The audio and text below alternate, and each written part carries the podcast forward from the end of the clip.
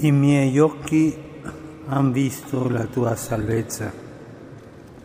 Sono le parole di Simeone che il Vangelo presenta come un uomo semplice, un uomo giusto e pio, dice il testo. Ma tutti gli uomini che stavano al Tempio quel giorno, solo lui vide in Gesù il Salvatore. Che cosa vide? Un bambino, un piccolo, fragile, e semplice bambino. Ma lì vede la salvezza, perché lo Spirito Santo gli fece riconoscere in quel tenero neonato il Cristo del Signore. Prendendolo tra le braccia, percepì nella fede che in lui Dio portava a compimento le sue promesse. E allora lui, Simeone, poteva andare in pace aveva visto la grazia che vale più della vita e non attendeva altro. Anche voi, cari fratelli e sorelle consacrati, siete uomini e donne semplici che avete visto il tesoro che vale più di tutti gli averi del mondo.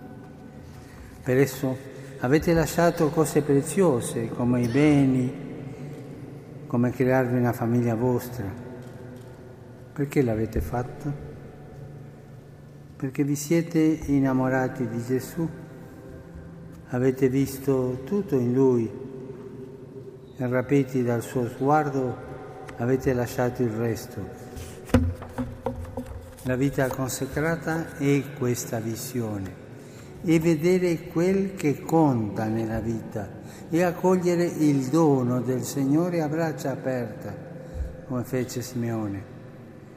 Ecco che cosa vedono gli occhi dei consacrati, la grazia di Dio riversata nelle loro mani.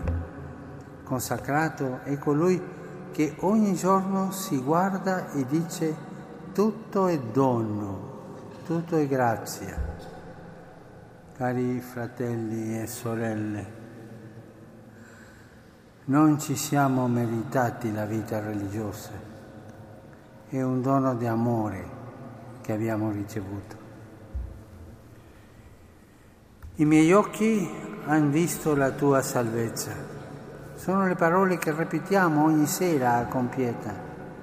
Con esse concludiamo la giornata dicendo, Signore, la mia salvezza viene da te le mie mani non sono vuote, ma piene della tua grazia. Saper vedere la grazia è il punto di partenza. Guardare indietro, rileggere la propria storia e vedervi il dono fedele di Dio non solo nei grandi momenti della vita, ma anche nelle fragilità, nelle debolezze, nelle miserie. Il tentatore, il diavolo, insiste proprio sulle nostre miserie, sulle ma- nostre mani vuote. In tanti anni non sei migliorato, non hai realizzato quel che potevi, non ti hanno lasciato fare quello per cui eri portato, non sei stato sempre fedele, non sei capace e così via. No? Conosciamo bene questa storia, queste parole, ognuno di noi. Noi vediamo che ciò in parte è vero e andiamo dietro a pensieri e sentimenti che ci disorientano rischiamo di perdere la bussola, che è la gratuità di Dio. Perché Dio sempre ci ama e si dona a noi anche nelle nostre miserie. Credo che era Girolamo che dava tante cose al Signore e il Signore chiedeva di più. Lui gli ha detto, ma Signore, ti ho dato tutto, tutto, cosa manca? I tuoi peccati, le tue miserie, dammi le tue miserie. Quando teniamo lo sguardo fisso in Lui, ci apriamo al perdono che ci rinnova e veniamo confermati dalla sua fedeltà. Oggi possiamo chiederci, io, a chi oriento lo sguardo? Al Signore o a me? Chi sa vedere prima di tutto la grazia di Dio scopre l'antidoto alla sfiducia e allo sguardo mondano. Perché sulla vita religiosa incombe questa tentazione, avere uno sguardo mondano. È lo sguardo che non vede più la grazia di Dio come protagonista della vita e va in cerca di qualche surrogato, un po' di successo, una consolazione affettiva, fare finalmente quello che voglio. Ma la vita consacrata, quando non ruota più attorno alla grazia di Dio, si ripiega sul io, perde slancio si adagia, ristagna e sappiamo che cosa succede. Si reclamano i propri spazi e i propri diritti. Ci si lascia trascinare da pettegolezzi e malignità. Ci si sdegna per ogni piccola cosa che non va e si intonano le litanie del lamento le lamentelle, no? Padre lamentelle, suor lamentelle, sui fratelli, sulle sorelle, sulla comunità, sulla Chiesa, sulla società. Non si vede più il Signore in ogni cosa, ma solo il mondo con le sue dinamiche e cuore si rattrapisce. Così diventa abitudinari e prammatici, mentre dentro aumentano tristezza, fiducia, che degenerano in resignazione. Ecco a che cosa porta lo sguardo mondano. La grande Teresa diceva alle sue suore, guai la suora che ripete mi hanno fatto un'ingiustizia guai. Hicieronme sin razón, così dice in spagnolo.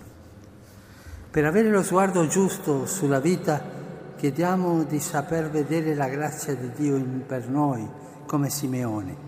Il Vangelo ripete per tre volte che egli aveva familiarità con lo Spirito Santo, il quale era su di lui, lo ispirava, lo smuoveva aveva familiarità con lo Spirito Santo, con l'amore di Dio.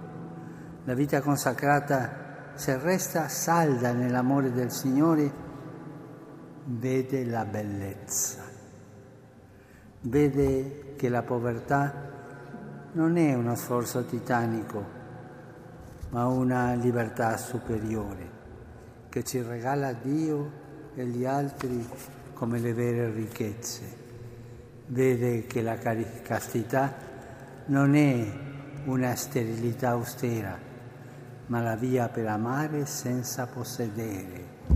Vede che l'obbedienza non è disciplina, ma la vittoria sulla nostra anarchia nello stile di Gesù. In una delle terre terremotate, parlando di povertà e di vita comunitaria, c'era un monastero benedettino, un po' al nord, e un altro monastero ha invitato le suore a traslocarsi da loro per vivere in un monastero. Sono rimasti lì in poco tempo, ma non erano felici. Pensavano al posto che avevano lasciato, alla gente di là. E alla fine hanno deciso di tornare e fare il monastero in due roulotte. E invece di essere nel grande monastero, comode, erano come le pulce, lì, tutti insieme, ma felici nella povertà. Questo è successo in quest'ultimo anno. Cosa bella. I miei occhi hanno visto la tua salvezza. Simeone vede Gesù piccolo, umile, venuto per servire e non per essere servito, e definisce se stesso servo. Dice infatti, ora puoi lasciare, o oh Signore, che il tuo servo vada in piazza. Chi tiene lo sguardo su Gesù impara a vivere per servire. Non aspetta che comincino gli altri, ma si mette in cerca del prossimo come Simeone che cercava Gesù nel Tempio. Nella vita consacrata dove si trova il prossimo? Questa è la domanda. Dove si trova il prossimo? Anzitutto nella propria comunità. Va chiesta la grazia di saper cercare Gesù nei fratelli e nelle sorelle che abbiamo ricevuto. È lì che si inizia a mettere in pratica la carità nel posto dove vivi, accogliendo i fratelli e le sorelle con le loro povertà, come Simeone accolse Gesù, semplice, povero. Oggi tanti vedono negli altri solo ostacoli e complicazioni. C'è bisogno di sguardi che cerchino il prossimo, che avvicinino chi è distante, i religiosi e le religiose, uomini e donne che vivono per imitare Gesù sono chiamate a immettere nel mondo il suo stesso sguardo, lo sguardo della compassione, lo sguardo che va in cerca dei lontani, che non condanna ma incoraggia, libera, consola, lo sguardo della compassione quel ritornello del Vangelo, tante volte parlando di Gesù, ne ebbe compassione, ne ebbe compassione. Quello abbassarsi di Gesù verso ognuno di noi. I miei occhi hanno visto la tua salvezza, gli occhi di Simeone hanno visto la salvezza perché l'aspettavano. Erano occhi che attendevano, che speravano cercavano la luce e videro la luce delle genti. Erano occhi anziani, ma accesi di speranza. Lo sguardo dei consacrati non può che essere uno sguardo di speranza, saper sperare. Guardandosi attorno è facile perdere la speranza. Le cose che non vanno, il calo delle vocazioni, incombe ancora la tentazione dello sguardo mondano che azzera la speranza. Ma guardiamo al Vangelo e vediamo Simeone e Anna. Erano anziani, soli, eppure non avevano perso la speranza, perché stavano a contatto col Signore. Anna non si allontanava mai dal Tempio servendo Dio notte e giorno con digiuni e preghiere. Ecco il segreto, non allontanarsi dal Signore, fonte della speranza. Diventiamo ciechi se non guardiamo il Signore ogni giorno, se non lo adoriamo. Adorare il Signore. Cari fratelli e sorelle, Ringraziamo Dio per il dono della vita consacrata e chiediamo uno sguardo nuovo che sa vedere la grazia, che sa cercare il prossimo, che sa sperare. Allora anche i nostri occhi vedranno la salvezza.